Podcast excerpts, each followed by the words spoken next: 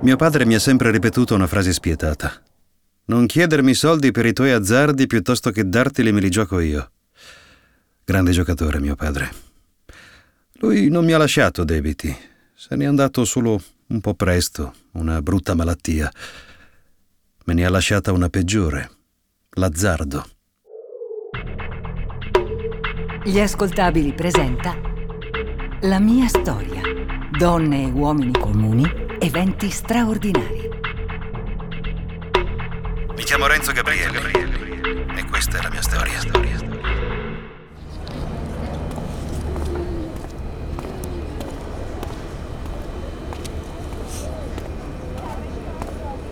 Quella sera di ottobre non pioveva, nonostante il cielo fosse coperto e una strana nebbiolina si fosse formata a un metro da terra, evidentemente ancora più calda rispetto all'aria dell'autunno.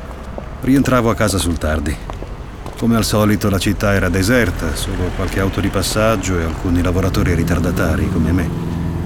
Gli stranieri con le borse di plastica che tornano a casa, i passi sul selciato, la mia mano che ravana in fondo alla tasca della borsa le chiavi del portone.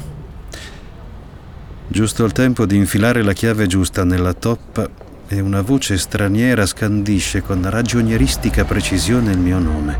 Renzo Gabrieli. Fa strano sentirsi chiamare da uno sconosciuto. È un principio di violazione. Ti metti subito in allarme. Come quando ti chiamano dai call center e tu ti chiedi come facciano a conoscerti, ad avere il tuo cellulare, a sapere la tua età e che hai, che ne so, un Audi A6 da portare in assistenza. Mi voltai di scatto con il peggiore sguardo del mio repertorio. Ma la paura doveva essere maggioritaria perché quell'altro si mise a ridere, mostrandomi la sua dentatura giallastra striata di nicotina. Paura? Perché, Renzo Gabrielli? Qualcosa da nascondere? Hai fatto qualcosa di male? Gli risposi l'unica frase di due parole che per me avesse un senso in quel momento. Che vuoi? La sua faccia diventò improvvisamente seria, quasi indignata per quella domanda, come se io dovessi già saperne la risposta, come se fossi io quello che lo stava minacciando e non il contrario. Le sue parole successive mi lasciarono pietrificato. Tua moglie si chiama Miranda. Mariola grande, Lucilla piccolina, belle bambine. Io so dove vanno a scuola, so a che ora tornano a casa, so quando Miranda va a estetista e se si ferma per caffè con amiche. Peccato che non ha amante. Ne avrebbe bisogno, Renzo Gabrielli. Sono 50.000 euro. 25 quelli che hai perso, 25.000 gli interessi. I debiti si pagano, Renzo Gabrielli. Non riuscì a rispondere. Quello mi diede un buffetto sulla guancia e sentì l'odore delle sigarette, della nicotina, l'unto della sua mano e rimasi lì per almeno dieci minuti, sperando di risvegliarmi. Ma ero già sveglio. È così che chiamai mio suocero. Quando mi raggiunse gli spiegai la situazione, che era stato uno sbaglio, un azzardo occasionale, che mi avevano fregato. Il suo sguardo maledizione, il suo sguardo che era già il giudizio in primo, secondo grado e Cassazione. Ci penso io. Pausa, e poi... Sei un coglione. Mio suocero si chiama Bruno. È un omone alto con i baffi, sulla settantina, gira con le scarpe bicolore, il doppio petto con il fazzolettino bianco nel taschino. Un carattere ingombrante che mi fa sentire inadeguato solo a vederlo. Fa l'imprenditore edile, ha una grossa azienda qui a Castel del Piano a Perugia. Ah, ho sposato Miranda non per amore. Hm? Ho ceduto all'idea di poter realizzare un paio di idee e mi servivano soldi. Ero praticamente certo del successo della mia nuova azienda, la Magnetic AD, un'idea fantastica. Sviluppare e controllare piani pubblicitari sui social.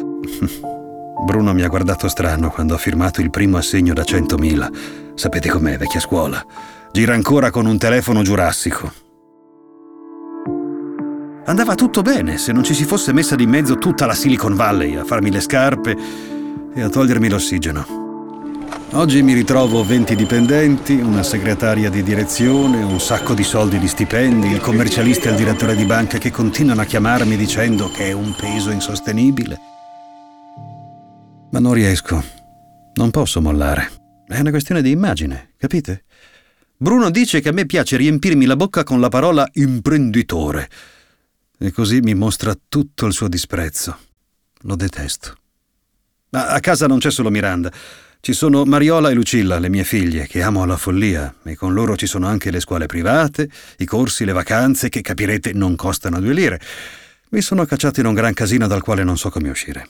Secondo quel corazziere di mio suocero, dovrei azzerare le mie ambizioni, mortificarmi davanti a lui, ammettere la sconfitta, magari entrando a lavorare da subordinato nella sua di società, smettere di giocare.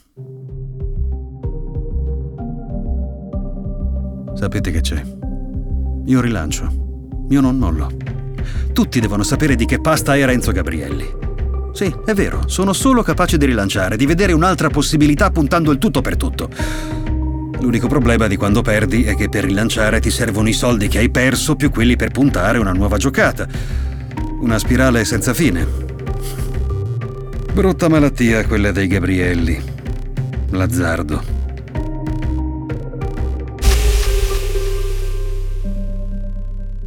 Il giovedì lo riservo al poker, quello vero, il gioco meno pericoloso che possa fare. Tutto passa in una sera, ti porti contanti, ma al massimo fai fuori quelli. Non è come la partita più grossa, quella dove la posta è la tua vita, dove ogni giorno c'è da alzare la puntata per stare a galla, guidare la mia Audi, incontrare altri papà all'uscita della scuola privata e salutarli col sorriso. Il giovedì per me è sinonimo di stacco, con gli amici di sempre, con i quali perdo sempre. Da quando Carlo ha mollato perché la moglie lo soffocava con sta storia del gioco, gne gne gne gne.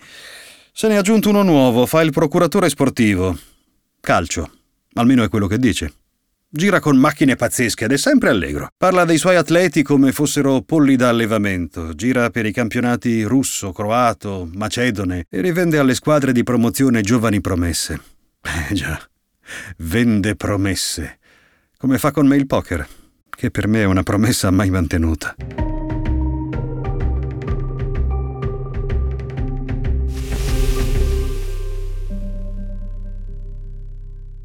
Mi tornano sempre in mente le parole del vecchio.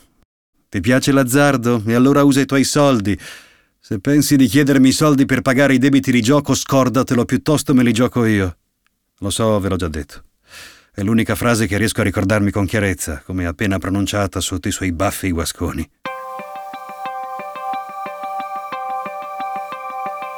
Se ne doveva andare così presto quello sciagurato. Faceva l'imprenditore, lui. Non mi ha lasciato niente, tutto bruciato nel gioco, tutti i soldi suoi. Ma almeno neanche debiti. Questa era la sua Bibbia. Che dite? La mia vita è a un punto critico. Mm, bene. Qui ci vuole una svolta. Allora, il 7 settembre 2017 è un giovedì. Capirete perché me lo ricordo così bene più avanti. Arrivo con la mia Audi per il solito appuntamento a casa di Alberto. Parcheggio nel giardino della villa accanto a una Porsche targa d'epoca. Ui, roba da intenditori. Ma non è di nessuno che conosco. Filippo, l'altro compagno di università, è già arrivato. Capisco che lo ha raggiunto il suo amico Stepan, quello che fa il procuratore. È mezzo ucraino, ma parla perfettamente italiano, anzi, sfoggia addirittura un leggero accento romanesco che fa a pugni con i tratti spigolosi del suo volto e del taglio di capelli cortissimo. Ha sempre un sorriso stampato, mezzo asimmetrico, che a seconda di come lo guardi, diventa ora un'espressione ebete e ora una smorfia cinica. Stepan mette sul tavolo bene allineati il suo cellulare e la chiave della Porsche insieme a una clip d'oro con una ventina di banconote da cento. Poi, a completare il quadro, si versa un dito di whisky. Tutto pronto per la serata, panno verde e carte alla mano. I discorsi sono tutti sulla partita della nazionale del sabato prima. Qualificazioni mondiali, Spagna, Italia. Quella finita 3-0 per la cronaca. La Spagna che ha fatto quello che doveva fare e quello che ci si aspettava facesse.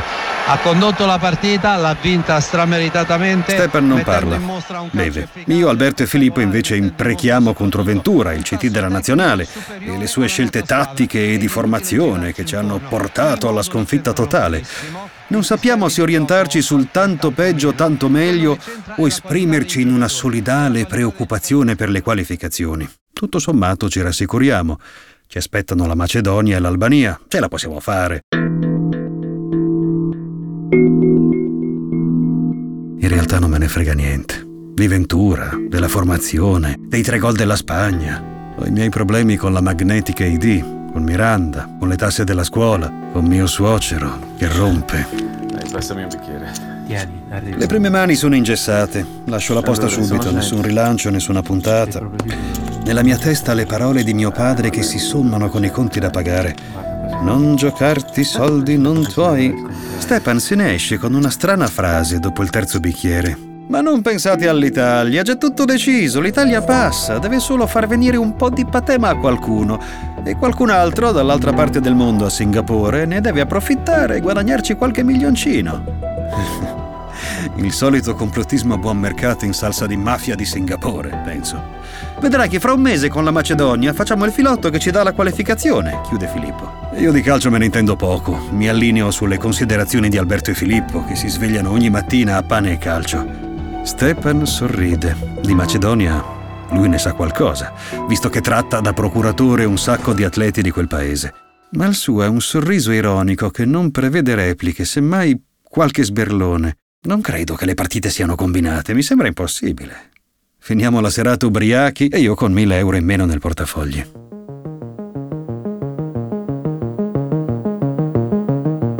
Settimane che seguono sono scandite dal solito salasso nella linea di credito dell'azienda e conseguente telefonata di mio suocero, che mi chiama per un chiarimento. Ovviamente lo avvisa quel maledetto del direttore di banca, sono amici da una vita. Qui a Perugia le cose si sanno ancora prima che accadano. Bruno è dietro la sua scrivania quando lo raggiungo.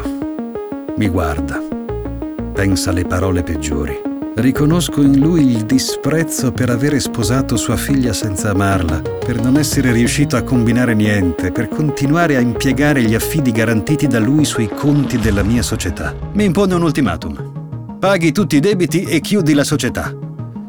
Gli rispondo che non ho abbastanza liquidità, che ci vogliono 500.000 almeno. Mi ribatte che ci penserà se io ci penserò. Sapete quando vi sentite senza terreno sotto i piedi? Immaginate di prendere la vostra Audi A6, di abbracciare un bel volante in pelle, di azionare un cambio automatico Estronic, a guardare il vostro Rolex. Pensate, mentre avete tutto questo tra le mani, pensate che è una questione di ore e tutto potrebbe essere svanito. Che il vostro futuro sarà probabilmente in un ufficio di un'impresa edile, da raggiungere con un'utilitaria, nel caso più felice, in autobus alla peggio.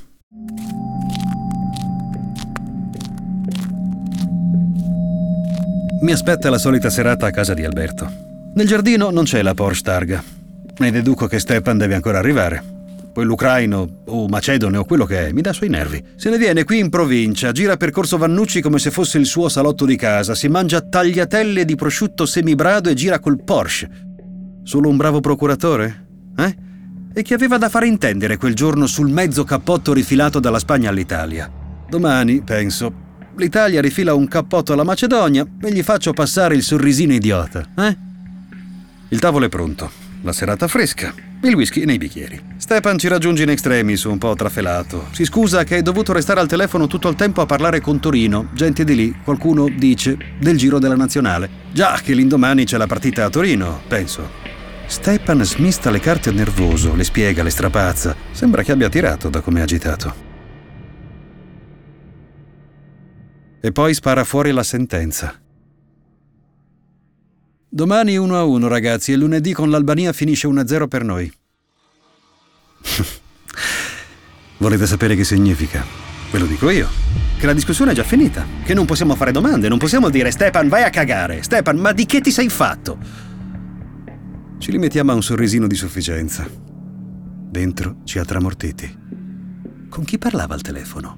Torino. Che significa? Che parlava coi nazionali, con qualcuno dell'entourage? Che si metteva d'accordo? D'accordo per cosa? Ma è tutta una montatura, un insieme di dettagli per farci credere che lui abbia relazioni forti. Non credo a una parola di quello che dice. Quella sera non voglio giocarmi più di 200.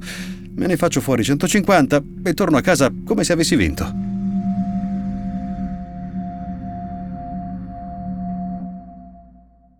Non giocarti più soldi di quelli che hai, diceva mio padre. La mia storia. Donne e uomini comuni, eventi straordinari.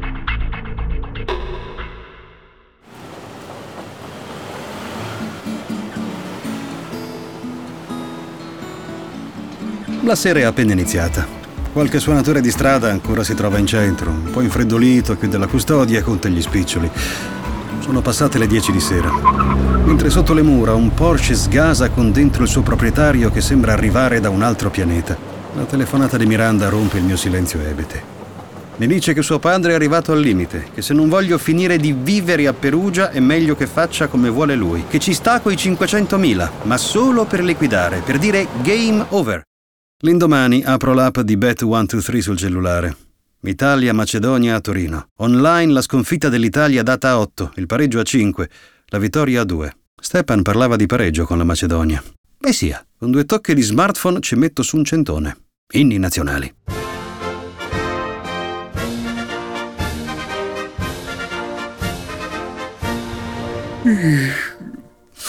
Mi sono addormentato davanti alla tv. Scarrello il telecomando per andare allo sport. Vedo un allenatore bastonato che non è in grado di comprendere dove si trova, cosa è successo. Secondo tempo sì, deludente perché abbiamo, al di là che abbiamo perso anche giocatori, alcuni hanno incominciato a accusare la fatica, soprattutto quelli che eh, di solito non giocano nelle loro squadre di club. 1 a 1. Italia, Macedonia.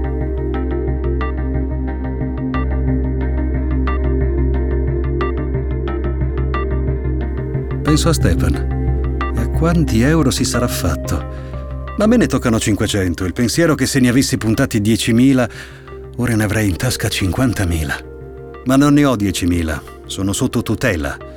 Dipendo da una prepagata di Miranda. Eh, ricevo la paghetta da suo padre e sono sempre più arrabbiato. Cerco di informarmi su quest'italietta del calcio e il suo allenatore. I pareri sono discordanti. Ventura è una brava persona, un allenatore capace, ma che va bene per una squadra di promozione, non per una nazionale a caccia del suo quarto mondiale. I giocatori sono stati traumatizzati dal 3-0 della Spagna. Eh, ma sono campioni, cazzo, abituati alle competizioni e anche a guadagni stratosferici. Ma a me cosa vuoi che me ne importi di calcio? Ne saprei di più a giocare sulle corse dei cani. Penso a Stepan e alla sua leggerezza, penso alla mia famiglia e a Bruno. Ne sento l'alito addosso. Un altro fine settimana di finta allegria in famiglia. E lunedì c'è la partita con l'Albania. La vittoria viene data a 2, il punteggio di 1 a 0 per l'Italia a 4. Mi gioco 500 sulla vittoria e vinco 2000 euro. Comincio a pensare che Stepan sia affidabile. Eh, voi che fareste al mio posto? Ok, è tutto un maledetto caso. Hm? Ma ditemi, cosa fareste al mio posto?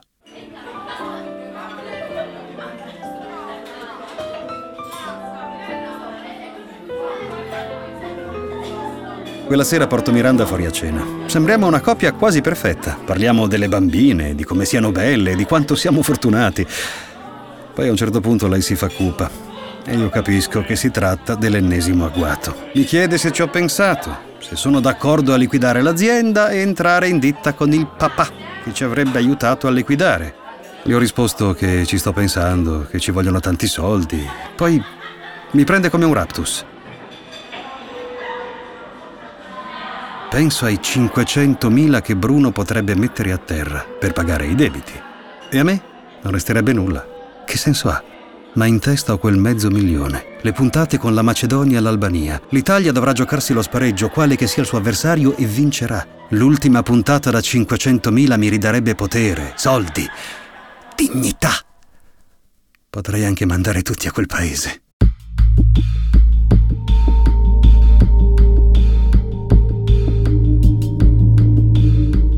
Mi prende una trance. Vedo quei 500.000 euro moltiplicarsi per 4, per 8. Mi vedo scendere da una Porsche Targa davanti alla scuola delle bambine. Passo davanti al bar dove si ferma Bruno per il caffè e lo saluto come si fa con un vecchio nonno. Mi risveglio. Siamo ancora a quel tavolo. Le sue mani tengono le mie. La sua voce... Renzo, che c'è? Le dico...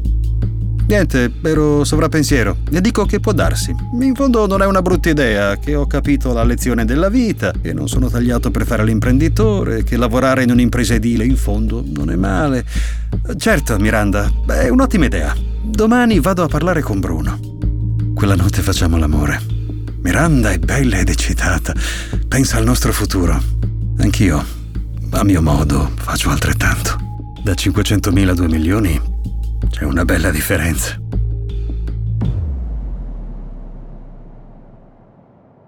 Il 17 ottobre 2017 c'è il sorteggio per lo spareggio. All'Italia potrebbe capitare la Grecia, l'Irlanda del Nord, e invece ci capita la Svezia. Un osso duro. Ne saprò di più il 19, che è un giovedì. Ci rivediamo con Filippo, Alberto e Stepan. Intanto devo parlare con Bruno, sistemare le cose in banca, accendere un nuovo conto corrente, stipulare una polizza fideiussoria di 500.000 appoggiata al conto della società, farmi accreditare 500.000 su un conto maltese aperto online. Mettetevi nei miei panni. Incontrate un tipo che lavora nel calcio. È ucraino o macedone, che per me non fa molta differenza.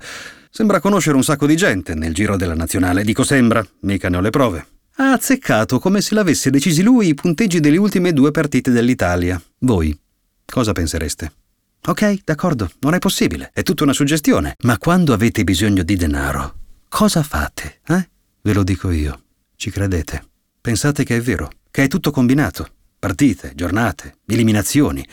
Ti dice che l'Italia passa e gli credete. Cosa vi costa? Niente. Anche se dentro di voi sapete che non è vero, che è una grossa montatura. Combinare le partite, cambiare le sorti del futuro, diventare onnipotenti. A chi non piacerebbe?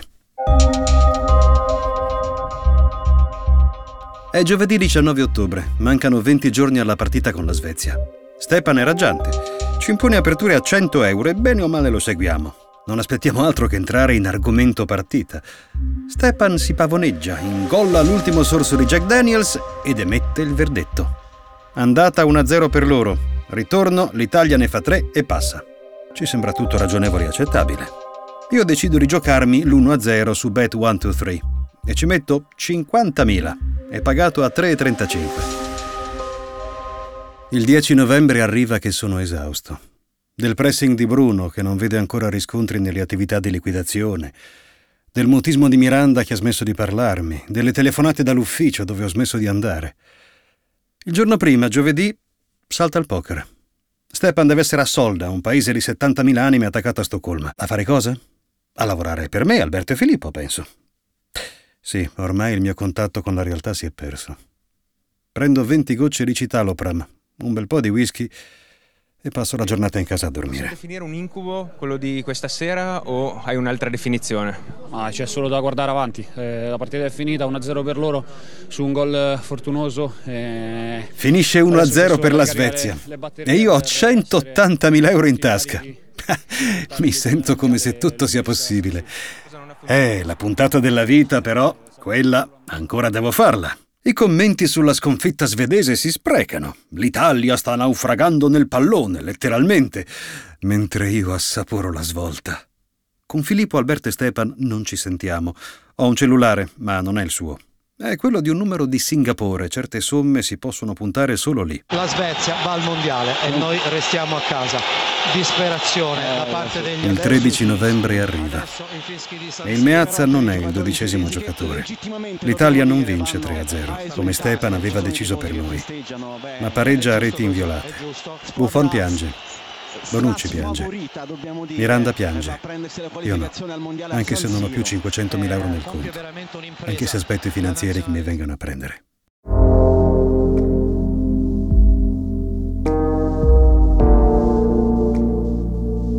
È fine novembre 2017.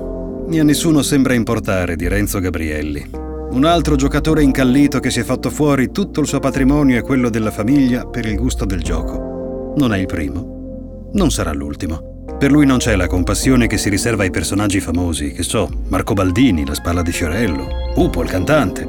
No, per lui, per me, c'è solo la galera. La casa circondariale di Capanne almeno è nuova.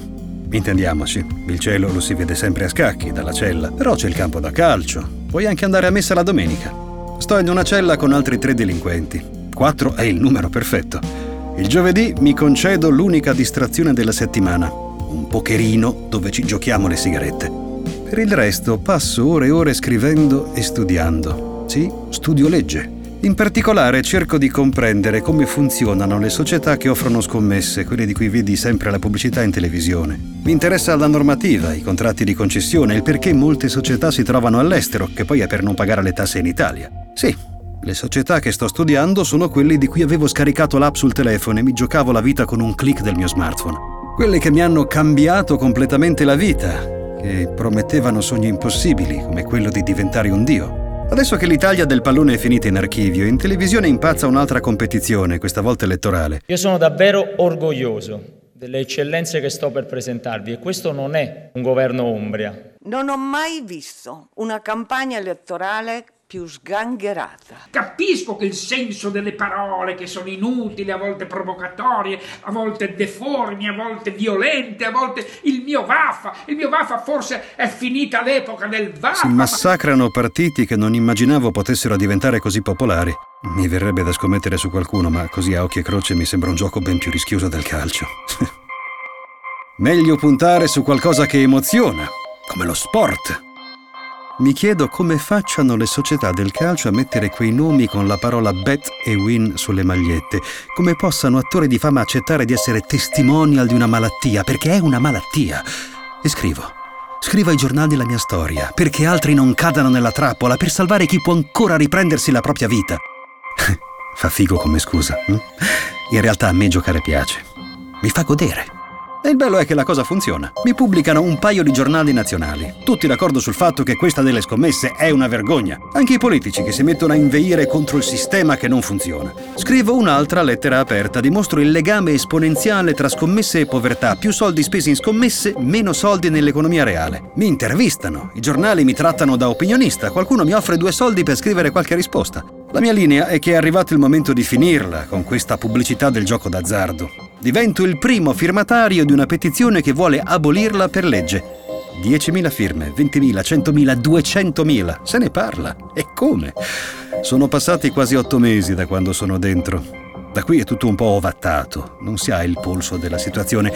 Voi che siete fuori, ditemi, Io com'è che è andata a sono finire? qui prima di tutto per ringraziare pubblicamente eh, la Caritas e tutto il lavoro che fanno i volontari sui tanti ambiti, sulle tante sofferenze della nostra comunità e della nostra società e in particolare per quello che fanno per aiutare le persone che finiscono nel vortice del gioco d'azzardo. Sensazione Se strana. I miliardi di euro Alla televisione chi comanda parla esattamente come io vorrei che parli.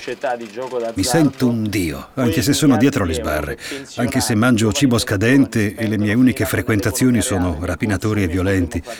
Insomma, le stesse persone che frequentavo fuori. Il secondino mi chiama, dice posta per Gabrielli e mi passa una cartolina. C'è il visto della Digos. Me la danno lo stesso. Viene da Singapore. La foto mostra lo skyline, i grattacieli, la grande strada che segue la costa, un tramonto meraviglioso. Se Singapore non dovesse dirvi niente, vi rinfresco la memoria.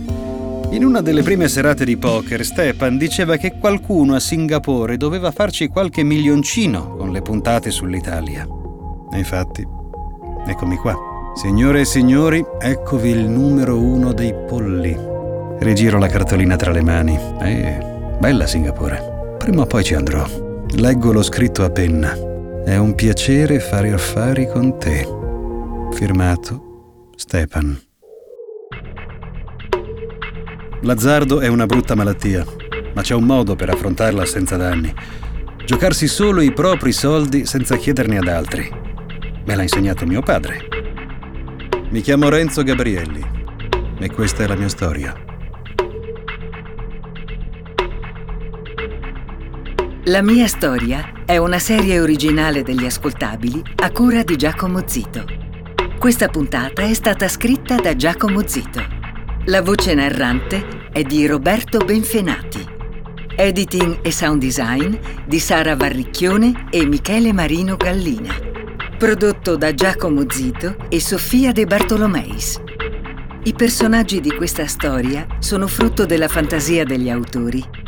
Ogni riferimento a persone o cose realmente esistenti è puramente casuale.